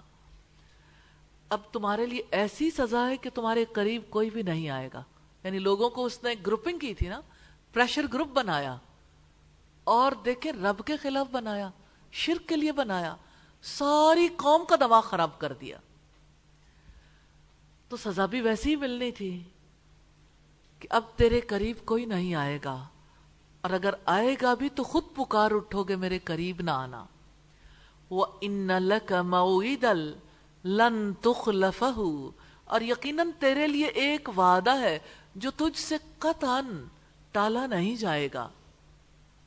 یعنی تمہارے لیے وعدے کا وقت قیامت کا دن ہے، جس سے نہ تو بچ سکتا ہے، نہ چھوٹ سکتا ہے۔ سامری نے قوم کو فریب دیا تھا تاکہ وہ قوم کا محبوب بن جائے، لیکن اللہ تعالیٰ نے اسے سب کا مبغوز بنا دیا۔ یہ سچی بات ہے۔ نبی صلی اللہ علیہ وسلم نے فرمایا، اللہ تعالیٰ جس سے بغض رکھتے ہیں تو سیدنا جبریل علیہ السلام کو بلاتے ہیں اور کہتے ہیں، میں فلاں شخص سے بغض رکھتا ہوں، تم بھی اس سے بغض رکھو، دشمنی کرو۔ تو سیدنا جبریل علیہ السلام اس سے بغض رکھنے لگتے ہیں۔ پھر سیدہ جبریل علیہ السلام آسمان والوں کو بلاتے ہیں، ندا دیتے ہیں اور کہتے ہیں، اللہ تعالیٰ فلاں شخص سے جو زمین کے فلاں حصے میں رہتا ہے، بغض رکھتا ہے، تم بھی اس سے دشمنی رکھو۔ سارے لوگ بغض رکھنے لگتے ہیں۔ پھر آسمان سے یہ ندا زمین پر آتی ہے اور ساری دنیا ایسے شخص سے نفرت کرنے لگتی ہے۔ نفرت اور محبت کا مالک جس سے چاہے نفرت کروا دے، جس سے چاہے محبت کروا دے، انسانوں کے ہاتھ میں نہیں ہے۔ ونظر الہی کلزی زلت علیہ آکفا اور اپنے معبود کو دیکھ جس پر تو مجاور بن بیٹھا تھا۔ یعنی بچڑے کو تو دیکھو، جسے تم نے معبود بنا لیا تھا۔ کیا واقعی وہ عبادت کے لائق تھا؟ لَنُحَرِّقَنَّهُ ثُمَّ لَنَنْسِفَنَّهُ فِي الْيَمِّ نَصْفًا۔ پھر ہم ضرور اسے سمندر میں اڑا دیں گے۔ اچھی طرح اڑانا۔ یعنی ہم اسے جلائیں گے اور وہ خود کو بچا نہیں سکے گا۔ پھر ہم اس کی راکھ کو بہائیں گے۔ تو وہ اسے ضائع ہونے سے بچا نہیں پائے گا۔ شرک کی بیخ کنی سیدنا موسیٰ علیہ السلام نے کس طرح کی؟ جس بچڑے نے لوگوں کے دلوں کے اندر ایمان کو آگ لگا دی تھی، سیدنا موسیٰ علیہ السلام نے اس بچڑے کو ہی جلا دیا اور اس کی راک کو سمندر میں بہا دیا۔ تو بنی اسرائیل کے ذہن میں مشرکانہ مظاہر کی جو عظمت تھی، اس کو ختم کرنے کے لیے لوگوں کے سامنے بچڑے کو جلا ڈالا گیا۔ اس کی خاک کو سمندر کی موجوں میں بہا دیا گیا۔ اس سے یہ سبق ملتا ہے کہ شرک کے آثار کو مٹا ڈالنا چاہیے۔ شرک کے آثار باقی رہتے ہیں، تو اس کی وجہ سے لوگوں کے اندر شرک رواج پانے کا چانس بھی باقی رہتا۔ تو یہ تھی سٹوری اس دور کے شرک کی۔ جب موسیٰ علیہ السلام تور پر گئے اور اپنے پیچھے سیدنا ہارون علیہ السلام کو ذمہ دار بنا کر گئے، اپنا جانشی بنا کر گئے کہ میرے پیچھے آپ میری جانشینی کرو گے اصلاح کرو گے اور فساد کرنے والوں کی پیروی نہیں کرو گے اور سیدہ موسیٰ کے پیچھے جب سامری نے قوم کے زیورات اکٹھے کر کے بچڑا بنایا اور اس میں سے آواز آئی تو قوم کا ذہن خراب ہو گیا اور سب لوگ شرک کرنے لگے، ماں سوائے چند ایک لوگوں کے۔ واپسی کے سفر میں حضرت موسیٰ علیہ السلام نے حضرت ہارون علیہ السلام کی گوشمالی کی کہ ایسا کیوں ہوا؟ حضرت ہارون علیہ السلام نے اس کا جواب دیا کہ ایسا نہیں ہے کہ میں نے انہیں روکا نہیں ہے۔ لیکن میں یہ نہیں چاہتا تھا کہ آپ کے پیچھے قوم فرقہ فرقہ ہو جائے۔ اور میں یہ نہیں چاہتا تھا کہ قوم قتل و غارت گری کی شدت میں مبتلا ہو جائے۔ اور حضرت موسیٰ علیہ السلام نے جب حضرت ہارون کے بعد سامری کی گوشمالی کی تو شرک کا علاج، حضرت موسیٰ کے ہاتھوں شرک کا علاج ساری دنیا کے لیے آج بہت بڑی مثال ہے کہ شرک کی بے کنی کیسے کرنی چاہیے۔ اور وہ جو رسول اللہ نے فرمایا مر منکم منکرن فلیغیرہ بیدی۔ جو کوئی تم میں سے برائی دیکھے، اس پر لازم اپنے ہاتھ سے روکے۔ تو یہ ہاتھ سے روکنے کی مثال ہے کہ بچڑے کو جلا دیا۔ زبان سے بھی احتساب کیا اور حضرت موسیٰ علیہ السلام نے بچڑے کو جلوا دیا۔ اور جب شرک کے آثار کو مٹا دیا، پھر فرمایا، انما الہکم اللہ اللذی لا الہ الا ہو، وسیع کل شیئن علما، یقیناً تمہارا معبود تو بس ایک ہی اللہ تعالی ہے، جس کے سوا کوئی معبود نہیں، اس کا علم ہر چیز پر وسیع ہے۔ معبود صرف ایک ہے، تم معبود بنانے میں غلطی کر بیٹھے، تم نے بچڑے کو معبود بنایا، تمہارا معبود صرف ایک اللہ تعالی ہے۔ تو رب العزت نے بچڑے کی عبادت کے باطل ہونے کو سیدنا موسیٰ علیہ السلام کی زبان سے واضح فرمایا کہ دیکھو بچڑے کو جڑا ڈالا گیا، وہ تو خود کو بھی نہیں بچا سکا، دوسروں کو کیسے بچائے گا؟ یہاں یہ واضح فرمایا کہ تمہارا معبود تو اللہ تعالیٰ ہے جو ایک ہے جس کا کوئی شریک نہیں، وہی حق رکھتا ہے کہ اس سے محبت کی جائے، اسی سے خوف رکھا جائے، اسی سے امیدیں باندھی جائیں، اسی پر توکل کیا جائے، اسی کے لیے عبادت کو خالص کیا جائے۔ وسیع کل شعین علما، اس کا علم ہر چیز پر وسیع ہے، اس کے علم نے ہر چیز کو گھیر رکھا ہے۔ اس سے کائنات کا کوئی ذرہ چھپا ہوا نہیں ہے۔ اور غیب کی کنجیاں تو اسی کے پاس ہیں۔ اس کے سوا کوئی نہیں جانتا، اور وہ خشکی اور سمندر کی ہر چیز کو جانتا ہے۔ اور کوئی پتا نہیں گرتا، مگر وہ اسے بھی جانتا ہے۔ اور زمین کی تاریکیوں میں کوئی دانا نہیں گرتا۔ اور نہ کوئی تر چیز اور نہ کوئی خشک چیز، مگر سب کھلی کتاب میں ہے۔ تو اللہ تعالیٰ نے سورہ الانام کی آیت نمبر 59 میں واضح کر دیا کہ دیکھو، ہر چیز اس کے علم میں ہے، اس کے کنٹرول میں ہے۔ پاور اس کی، قدرت اس کی، اختیار اس کا۔ بچڑے کے پاس کیا ہے؟ اپنی جان کو بھی نہیں بچا سکا۔ کزالی کا نقص علی کا من امبائی ما قد سبق وقد آتینا کا ملدنا ذکرہ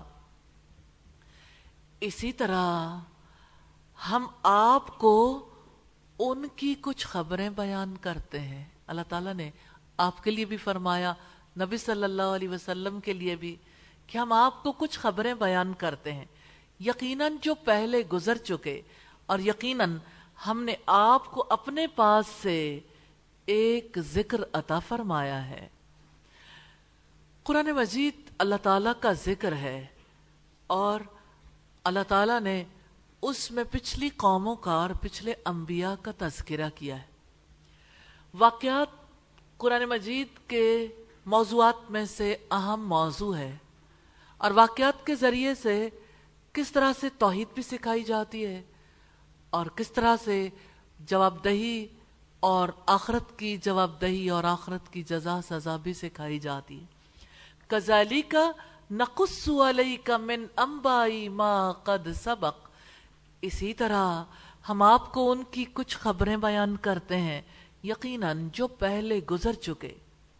رب العزت نے نبی صلی اللہ علیہ وسلم پر اپنے احسان کا ذکر کرتے ہوئے فرمایا ہے کہ ہم نے آپ کو سیدہ موسیٰ علیہ السلام کے وہ واقعات صاف صاف بیان کر دیے ہیں جو آل فرعون کے ساتھ پیش آئے تھے۔ اسی طرح ہم آپ کو گزرے ہوئے واقعات اور قوموں کے حالات کا علم دے رہے ہیں۔ اس تاریخ کا علم آپ نے کسی انسان سے حاصل نہیں کیا۔ اور یہ دلیل ہے کہ آپ اللہ تعالیٰ کے برحق رسول ہیں۔ اور آپ جو وہی لے کر آئے ہیں، اس کی خبریں سچی ہیں۔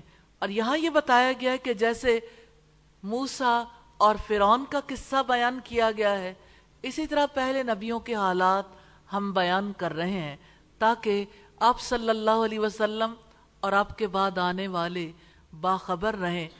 ان میں ذکر الہی ہے۔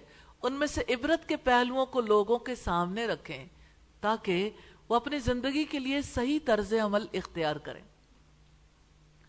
وقد آتینا کا ملدنا اور یقیناً ہم نے آپ کو اپنے پاس سے عطا کیا ہے۔ یعنی آپ کو اپنی رحمت سے قرآن مجید عطا فرمایا۔ ذکر ذکر اس سے مراد قرآن کریم ہے، جس میں تمام گزرے ہوئے اور آنے والے واقعات کی خبر دی گئی ہے۔ اس میں اللہ تعالیٰ کے کامل اسماع و صفات کا ذکر ہے۔ اس میں احکام احکام جزا بھی ہیں عوامر و نواحی کا تذکرہ بھی ہے۔ یہ چیز دلالت کرتی ہے، قرآن حکیم بہترین احکام پر مشتمل ہے۔ عقل اور فطرت سلیم ان احکام کے حسن و کمال کی گواہی دیتی ہیں اور قرآن حکیم آگاہ کرتا ہے کہ ان احکامات میں کیا کیا مسالے پناہ ہیں۔ اس لیے جب قرآن کریم رسول اللہ اور آپ کی امت کے لیے تذکرہ ہے، تب اس کو قبول کرنا، اس کے سامنے سر تسلیم خم کرنا، اس کی اطاعت کرنا، اس کی روشنی میں سرات مستقیم پر گامزن ہونا اور اس کی تعلیم اور تعلم واجب ہے۔ اور اس سے روگردانی کے ساتھ پیش آنا یا اس کے ساتھ ایسا سلوک کرنا جو اس سے بھی زیادہ عمومیت کا حامل ہو، جیسے اس کی باتوں کا انکار کرنا، تو یہ اس نعمت کی ناشکری ہے۔ اور جو کوئی اس ناشکری کا ارتکاب کرتا ہے، وہ سزا کا مستحق ہے۔ رب العزت نے فرمایا وَحَذَا ذِكْرٌ مُبَارَكٌ أَنزَلْنَاهُ۔ افان تم لہو منکرون اور یہ بڑا بابرکت ذکر ہے۔ ہم نے اسے نازل کیا ہے، تو کیا تم اس کے منکر ہو؟ یہ سورہ الانبیاء کی آیت نمبر ففٹی ہے۔ اور فرمایا، وَإِنَّهُ لَذِكْرُ لَكَ وَلِقَوْمِكَ وَسَوْفَ تُسْأَلُونَ۔ اور یقیناً وہ قرآن آپ کے لیے اور آپ کی قوم کے لیے واقعی ایک نصیحت ہے۔ اور جلد ہی تم سے پوچھا جائے گا۔ یہ سورہ الزخرف کی آیت نمبر 44 ہے۔ اور قرآن حکیم کے بارے میں رب العزت نے خود ذمہ داری لی، انا نحنو نزلنا الذکر و انا لہو لحافظون۔ بے شک ہم نے ہی ذکر کو نازل کیا ہے اور بلا شبہ ہم ضرور اس کی حفاظت کرنے والے یہ سورہ الحجر کی آیت نمبر نو ہے۔ من آرز عنہ فَإِنَّهُ يَحْمِلُ يَوْمَ الْقِيَامَةِ وِزْرًا۔ جو اس سے منہ موڑے گا، تو یقیناً وہ قیامت کے دن ایک بڑا بوجھ اٹھائے گا۔ قرآن حکیم سے جو منہ موڑے گا اراز کرے گا، اس پر ایمان نہیں لائے گا۔ جو کچھ اس میں ہدایات موجود ہیں، اس پر عمل نہیں کرے گا۔ تو جس نے قرآن مجید کو حقیر سمجھا یا اس کے احکامات کو ناقابل فہم اور ناقابل عمل سمجھا اور اس کا مذاق اڑایا یعنی اس کے حلال و حرام، اس کے اخلاق و آداب کا مذاق اڑایا۔ قرآن مجید کی جگہ کوئی اور رہنمائی تلاش کرنے والا گمراہ ہو جائے گا تو قیامت کے دن اللہ تعالیٰ اس سے گناہوں کا بوجھ اٹھوائے گا۔ فَإِنَّهُ يَحْمِلُ يَوْمَ الْقِيَامَةِ وِزْرًا۔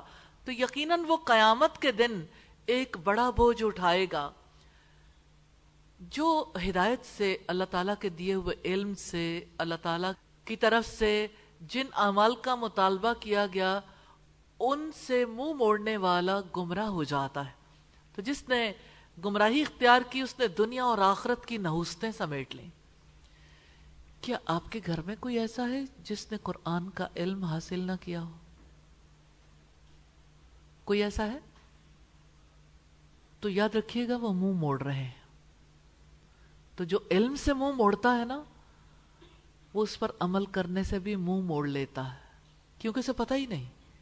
قرآن میں مجھے میرے رب نے کیا سمجھایا۔ اور جو اس کے علم سے منہ موڑتا ہے، وہ گمراہ ہو جاتا ہے۔ اس کے بارے میں آپ حق کتنی بڑی خوش فہمی میں مبتلا رہے ہیں وہ گمراہ ہے۔ اس کے پاس راستہ نہیں ہے۔ کیونکہ راستہ تو قرآن ہے نا۔ تو جس کے پاس قرآن کا علم نہیں ہے، تو وہ سرات مستقیم سے بھٹک گیا۔ اس کے پاس راستہ ہے ہی نہیں، راستے کی خبر ہی نہیں ہے۔ اور آپ دیکھیں کہ اس نے دنیا اور آخرت کی نحوستوں کا بوجھ سمیٹ لیا نا۔ تو یہ بوجھ کتنا بدترین بوجھ ہے۔ اس بوجھ کو اٹھانے والا قیامت کے دن جہنم کی آگ میں جائے گا، جس سے وہ بچ نہیں پائے گا۔ خالدین فی وسألہم یوم القیامت حملا۔ اس میں ہمیشہ رہنے والے ہیں اور قیامت کے دن ان کے لیے ایک بڑا بوجھ ہوگا۔ قرآن حکیم سے اراز کرنے والوں کی سزا ہے۔ آگ کے عذاب میں ہمیشہ رہیں گے۔ جو قرآن سے روگردانی کرے گا، منہ موڑے گا، وہ قیامت کے دن اپنے کندھے پر اس وبال کا بار اٹھائے گا۔ جہنم کی آگ اور گناہوں کا بوجھ بدترین بوجھ ہے۔ الہی ہمیں اپنی آگ سے بچا لے اور الہی ہمارے گھر والوں کو اس بدترین بوجھ کے اٹھانے سے بچا لے۔ یوم ينفخ فی السور ونحشر المجرمین یوم ایزن زرقا۔ جس دن سور میں پھونکا جائے گا اور اس دن، اور اس دن ہم اس حال میں مجرموں کو جمع کریں گے۔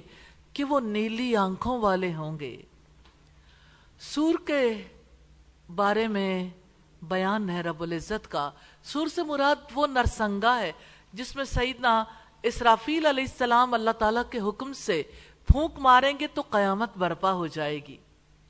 جیسا کہ رب العزت نے فرمایا فیضا نفیقہ فسوری پھر جب سور میں پھونکا جائے گا فلان صاحب یوم ازم ولا یتسالون تو اس دن ان کے درمیان کوئی رشتہ داریاں نہ رہیں گی اور نہ ہی وہ ایک دوسرے کو پوچھیں گے۔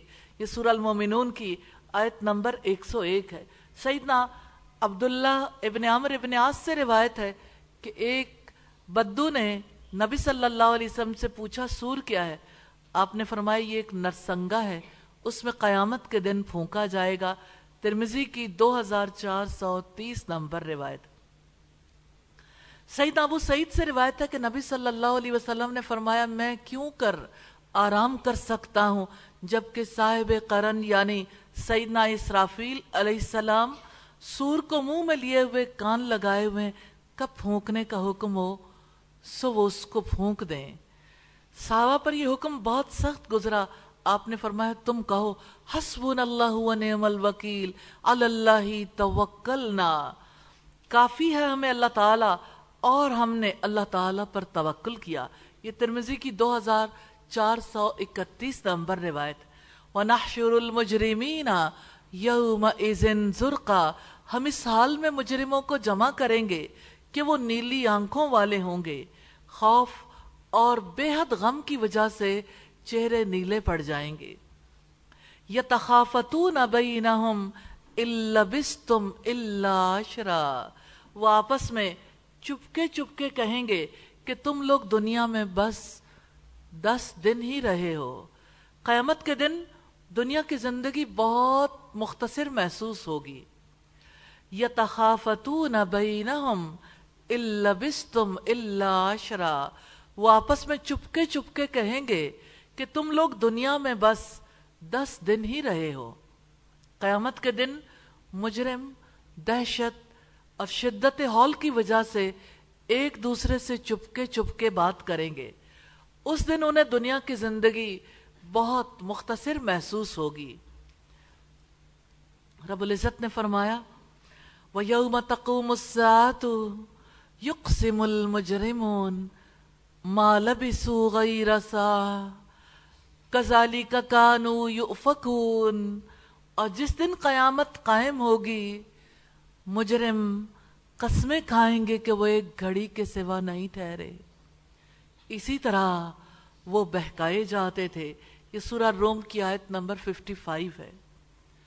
اس سے ان کا مقصد بہت بڑی ندامت اور پشیمانی کا اظہار ہے کہ انہوں نے کثیر اوقات کو کیسے ضائع کر دیا، غفلت میں ڈوب کر نفع مند اعمال سے منہ مو موڑ کر، نقصان دہ اعمال میں پڑھ کر وقت گزار دیا۔ اب جزا کا وقت آ گیا۔ اللہ تعالیٰ کا وعدہ سچا ہوا۔ عرب ندامت عرب ندامت، ہلاکت اور موت کی دعا کے سوا کچھ باقی نہیں رہا۔ نحن عالم بما یقولون اذ یقول امثلهم طریقتا الا بستم الا یوما ہم خوب جانتے ہیں جو کچھ وہ کہیں گے۔ جب ان سب میں سے بہترین رائے والا کہے گا کہ تم صرف ایک ہی دن ٹھہرے ہو۔ نحن عالم بما یقولون۔ اللہ تعالیٰ فرماتے ہیں، ہم خوب جانتے ہیں جو کچھ وہ کہیں گے۔ یعنی جو چپکے چپکے باتیں ان کے درمیان ہوں گی، وہ اللہ تعالیٰ خوب جانتے ہیں۔ از یقول امسلہم طریقتا الا بستم الا یوما، جب ان سب میں سے بہترین رائے والا کہے گا کہ تم صرف ایک ہی دن ٹھہرے ہو۔ قیامت کے دن سب سے عقل مند آدمی یہ سمجھے گا کہ دنیا میں ایک دن ٹھہرے ہیں۔ انسان یہ سمجھتا ہے، آخرت دور کی چیز ہے۔ اور قیامت آنے کے بعد انسان کو یہ لگے گا کہ زندگی بس چند روز کی تھی۔ کاش آج حقیقت کا سچا ادراک ہو جائے۔ یہ تھا رکو نمبر چودہ۔